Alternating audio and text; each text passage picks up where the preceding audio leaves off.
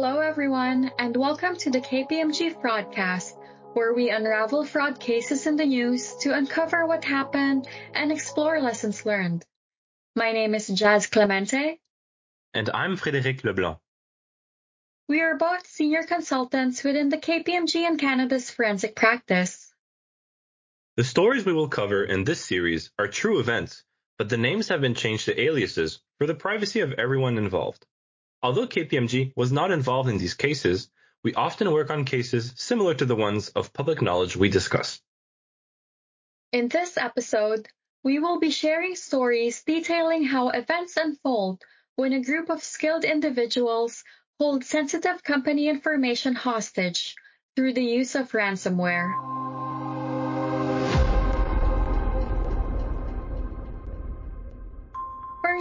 We will be discussing how a township in Ontario spent over $1.3 million to investigate and manage a cybersecurity incident which saw files and servers encrypted in an attack involving the notorious ransomware Lockbit 3.0.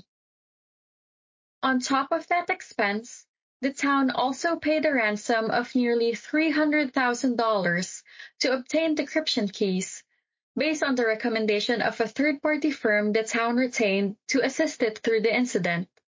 Wow, so they actually paid the ransom? I didn't expect that. It must have been a hard decision to make. The ransomware attack first came known to the town's IT staff as they were conducting a routine system backup. Upon discovery, staff quickly disconnected all servers, which helped prevent further systems from being impacted. Because of quick actions of the IT team, the ransomware did not fully encrypt all the town's systems. None of the town's critical services were impacted. Two external firms were brought in, one serving as the town's technical lead and forensic auditor, and the other acting as an incident response director. It was initially noted that the dark web portal for Lockbit claimed that at least 67 gigabytes worth of data had been stolen from the town, including confidential data and financial documents. The town had until a week to pay a ransom or the data would be published. So first they steal your data and make you pay to get it back, and you don't even know for sure that they'll honor that promise. And then they blackmail you to get you again? That's too much. Agreed. This is a tactic known as double extortion. It's not clear how much had been originally sought by those involved in the attack. Ultimately, the town opted to retain a third-party negotiator to hash out a ransom payment in exchange for the decryptor keys to unlock the data. In the end, a ransom of 200,000 US dollars in Bitcoin or about 290,000 Canadian dollars, was paid, the report says. According to the town's mayor, this was a hard decision to make, but it was the recommendation of the experts that were hired. He noted how there is no step-by-step guide as to how to deal with each circumstance because every circumstance is different. I think I understand this take. Looking at it from a different angle, surely you have to ask yourself how much the data is worth to you as an organization. Perhaps $290,000 is a small cost compared to that of building everything back from scratch. I get it. I hope it was the right decision in the end. The external firm hired undertook a design and rebuild of a new IT network for the town. The town has followed the guidelines and recommendations provided by the two firms and has engaged a third party to monitor the systems on an ongoing basis. It's not clear whether the town was targeted. Most ransomware attacks are done at random via malicious links and phishing emails, compromised credentials, or unpatched vulnerabilities on internet-facing networks. Details about the attack itself remain under wraps, including how Lockbit got into the town's network, how many files were taken, and whether any included sensitive personal data of staff or local residents were included.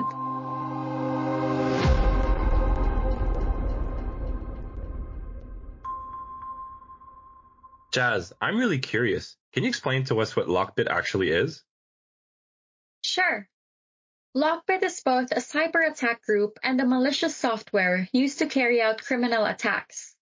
Lockbit, as a group, operates as a ransom as a service business, where teams develop malware that is licensed to affiliate networks, which then use it to carry out attacks, according to the Director of Innovation and Policy at one of Canada's universities. Per the website of a well-known security software company, Lockbit malware infiltrates its target's networks through unpatched vulnerabilities, insider access, and zero-day exploits. What are zero-day exploits? They are flaws in the software discovered before the company which created it realizes the problem, giving them zero days to fix it. Lockbit is then able to establish control of a victim's system, collect network information, and steal or encrypt data. Lockbit attacks typically use a double extortion tactic. First, they encourage victims to pay to regain access to their encrypted files. Then, they ask the victims to pay again to prevent their stolen data from being posted publicly. This sounds pretty horrible. How prolific is Lockbit actually? Lockbit has made over $100 million in ransom demands and extracted tens of millions of dollars in payments from victims according to a court document filed in one of the U.S. states against a suspected Lockbit member. Lockbit emerged as early as January 2020, and members have since executed at least 1,000 attacks against victims around the world. Do we know who is behind Lockbit?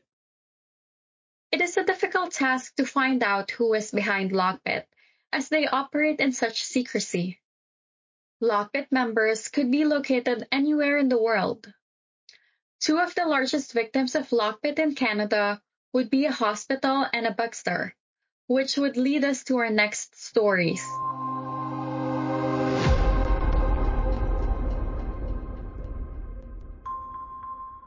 A hospital says it did not use the free decryptor offered by Lockbit and has not paid the ransom after a ransomware attack by the group. What a power move. The cyber attack delayed lab and imaging results, knocked out phone lines, and shut down the staff payroll system of the hospital.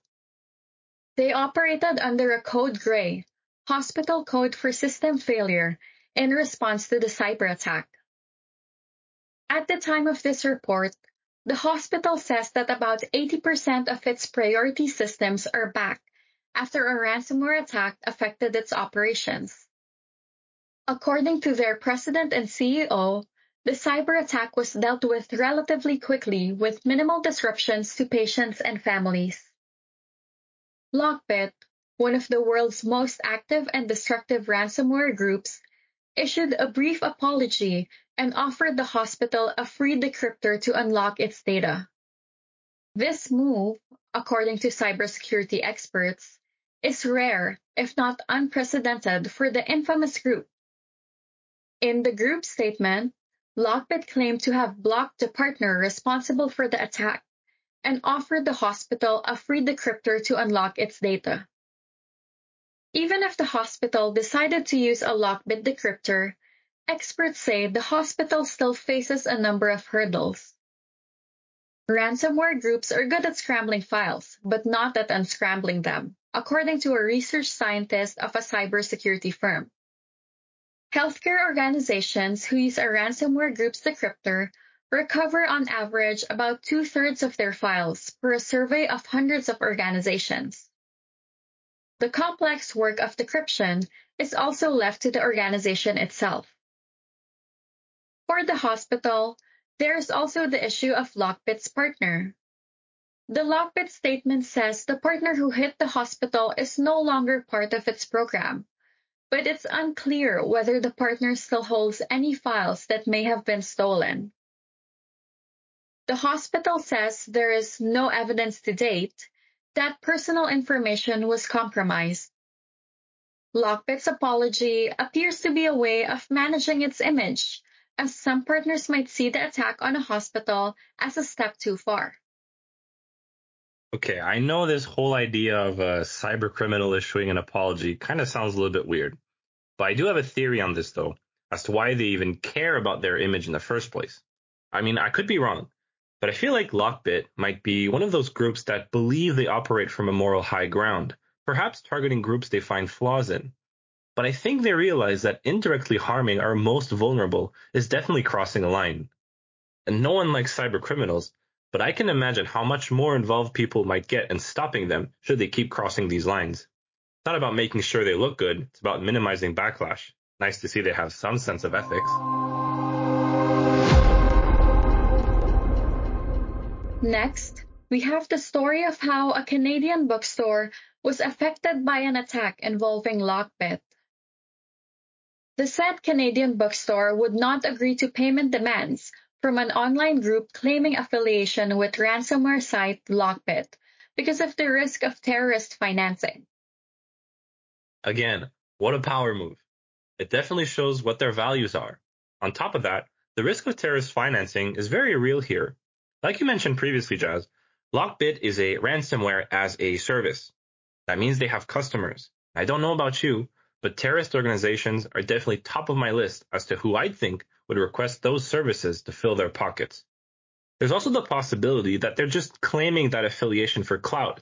It's not something we haven't seen before. It could help Lockbit appear more threatening than they truly are. The hacker group threatened to post all stolen information publicly and posted a countdown timer on multiple versions of the Lockbit dark web forum. After the deadline passed, the Lockbit forum said that data had been released. However, both the news and an independent security analyst could not find actual data available to access. According to a privacy advocate and cybersecurity analyst, this does not mean that there's any less risk for Canadians affected by the data breach. It definitely doesn't mean the data won't be released in the future. Some employee data was stolen in the ransomware attack, the bookstore now says. Multiple current and former workers are worried about what happens if information such as their emails, home addresses, social insurance numbers, and bank account details are made public. The bookstore has offered some current and former employees a credit protection service for two years. They said they will continue to address any concerns that may arise. The bookstore has previously said that it didn't know the identity of the group behind the attack that stole the information. When the bookstore was hit by the cyber attack, its website went offline entirely, and the chain's physical stores were also unable to process credit, debit, or gift card transactions. Physical stores were back up after the following weekend. The website was back to taking some purchases shortly after. Being affected by a ransomware attack is truly a devastating situation to be in. Each scenario is unique, and there is truly no all-encompassing guidebook to address the attacks. Having prevention measures would be key, along with fast detection and response if needed.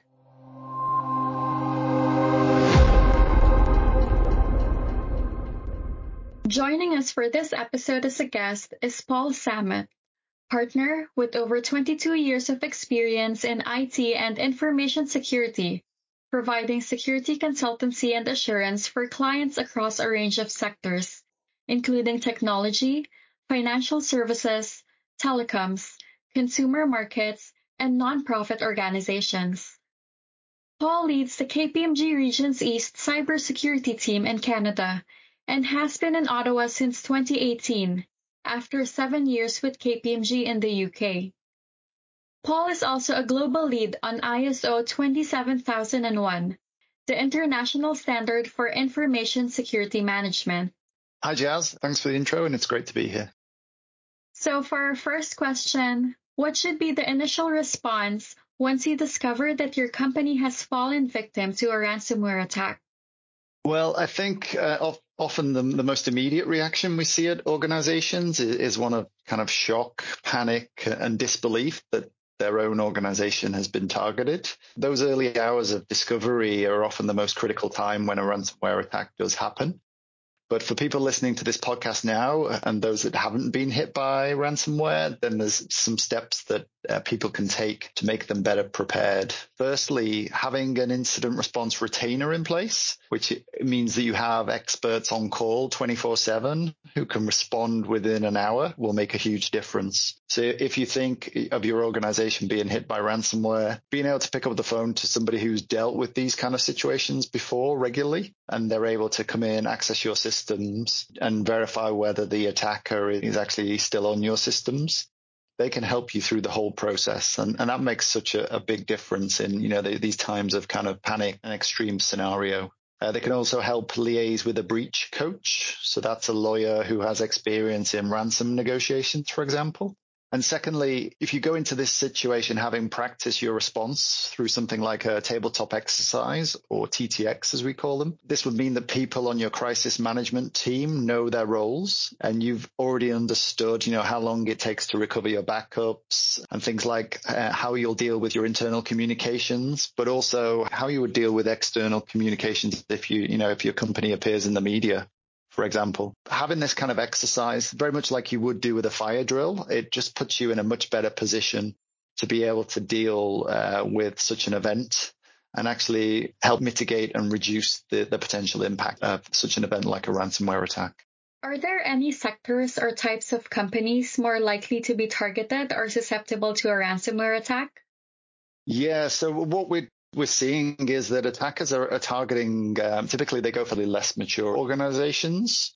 So ones that have made less investment in cybersecurity and in their technology, just because purely they're easier targets. So uh, Microsoft actually brought out their digital defense report last month uh, in October 2023, and and one of the statistics in there was that 70% of organizations that encountered human operated ransomware had fewer than 500 employees.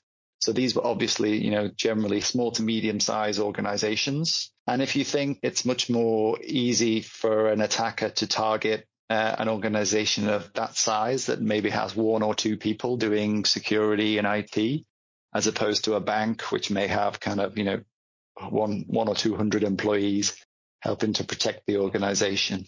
And I think certainly within the last year where I work in Ontario, the two of the most targeted sectors we've seen have been uh, manufacturing.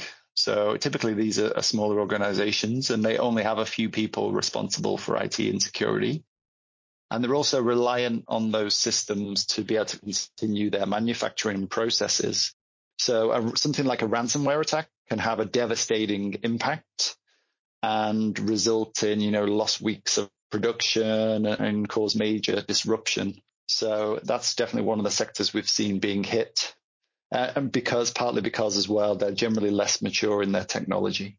And unfortunately, the second is care and hospitals. And Jazz, I think you, you mentioned some examples earlier. Uh, we've seen a number of high profile examples of a ransomware attack, uh, which can have devastating effects on a, on, you know, on a hospital where can result in emergency departments being closed, surgery appointments being cancelled and wards being closed due to a the ransomware attack. A number of hospitals have been hit and it makes the media because of the amount of disruption and the importance of these services that they're providing. Being impacted in such a way can impact people's daily lives uh, very severely. So is it a good idea to pay the attackers the ransom in order to access your systems or decrypt data and files if you're attacked with ransomware? Well, this is the million dollar question or, or sometimes multi-million dollar question. And it's uh, when I present at conferences and seminars, it's often one of the first questions we get asked uh, whether you should pay the ransom. But there's a number of ethical questions around that too and considerations. So generally, if you're paying the ransom, you are perpetuating the ransomware business model. You know, if, if no one ever paid a ransom as a result of a ransomware attack, then the attackers would quickly stop doing it. But you also don't know where the money is going. So it may be used to fund further organized crime, further ransomware attacks, uh, things such as human trafficking or terrorism. So that's a real consideration if you're going to pay, you know, half a million dollars or a million dollars to effectively cyber criminals. But however, it may come down to a business decision, cost versus risk versus benefit.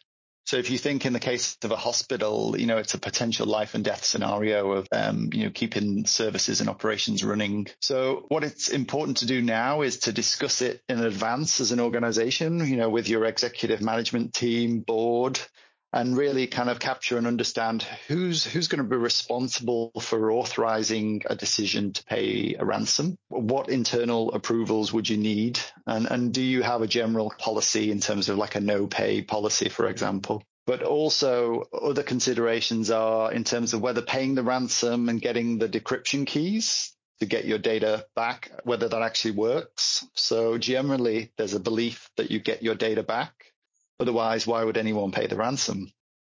However, we have seen some worst case scenarios where organizations have paid the ransom and still not got their data back and then had to do a full rebuild of their environment. And that's, that's really a situation you don't want to risk being in. What can companies do to avoid being a victim to a ransomware attack? That's a great question. So often it comes down to what we say a, a good cyber hygiene practices which can at least reduce the likelihood of being hit by a ransomware attack. But then also, if you do get hit, uh, mitigate the impacts. So one of the most very basic things is patching your systems. So keeping your computer system servers up to date. Anything that isn't up to date is potentially exploitable by an attacker to gain further access. And we've seen cases where organizations have, you know, the vast majority of their systems are um, are up to date, but there's one server they forgot to patch or it was delayed in being patched. And that, that's the, the one way in for an attacker to gain access to their network and unleash their ransomware. Uh, secondly, invest in active monitoring. So whether that's through your own IT team or using a service provider who can monitor your systems for suspicious activity, uh, potential signs of compromise. Because what we typically see in ransomware attacks is that the attacker gains access and to the environment and then does reconnaissance, learns about the network, um, the, the way the business operates and actually sits and waits for the, the best time to deploy the ransomware to cause the kind of maximum disruption and panic. So if your organization is proactively monitoring for suspicious behavior, then you have the best chance of detecting the attacker and potentially even detect them before they have chance to deploy the ransomware, which would be the ideal scenario. Uh, and three more to consider. So regular penetration testing of systems. So getting an external service provider to test your systems.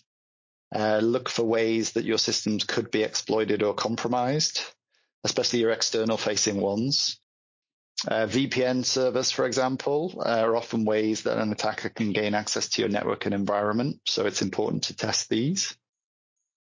And uh, also carry out phishing testing. So often the way an attacker gains access is very targeted, specific phishing email to one of your employees, making them click on the link and provide their credentials, for example. So by carrying out kind of actual testing on your employees on a ideally on a monthly basis. They, they become more practiced in looking out for phishing because they don't want to fall foul of your own testing that you're doing.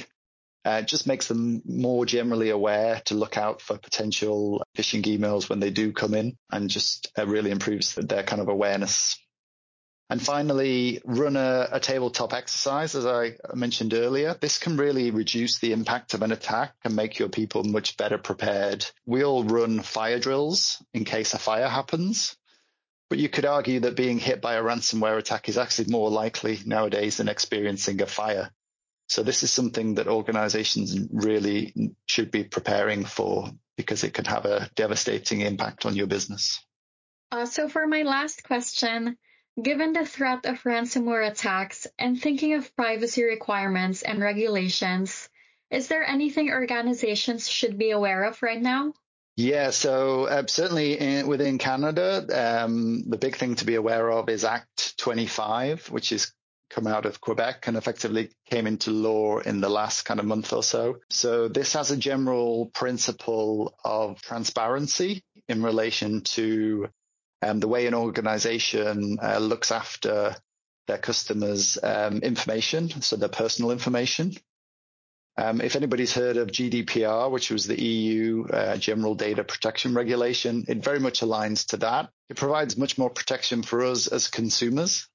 but it's important for businesses to then ensure they comply with the act and they are protecting the their customers' data in the same way that, that complies with the legislation. So one of the key principles is if a person consents to share their personal information with you as an organization, they may consent to a specific purpose and it's down to you as an organization to ensure that consent is managed in terms of how that data will be used and communicated and possibly shared with third parties. So organizations need to be very careful about the consumer data that they hold. Uh, obviously for people within Quebec, uh, what they use it for, um, and what consent was given. And then also be aware that that consent can be withdrawn by people who, uh, consumers who no longer want you as an organization to hold their personal data. So having defined practices in place is really key. Um, with Law 25 or Act 25, we expect to see potentially very large fines on organizations that don't comply with this and are found to be misusing their customers' data. So this is really not something you want to ignore and it's really key to be proactive now. It's now law within Quebec. We expect to see other provinces in Canada follow suit as well. Um, so it's really important to be taking proactive action. Thank you so much for your time and for all that valuable information, Paul. Thanks, Jazz. It was great to be here. Each episode, we'd like to leave you with a little something to help increase fraud awareness. Here's Jazz with our fraud scheme of the week, ransomware. Ransomware continues to make headlines and is seen on the news more these days. It's definitely scary and stressful to have all of your files and data locked up until you make a payment.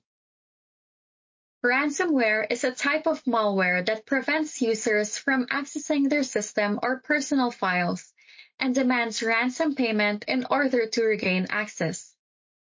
It would typically be classified as a different form of malware than a virus.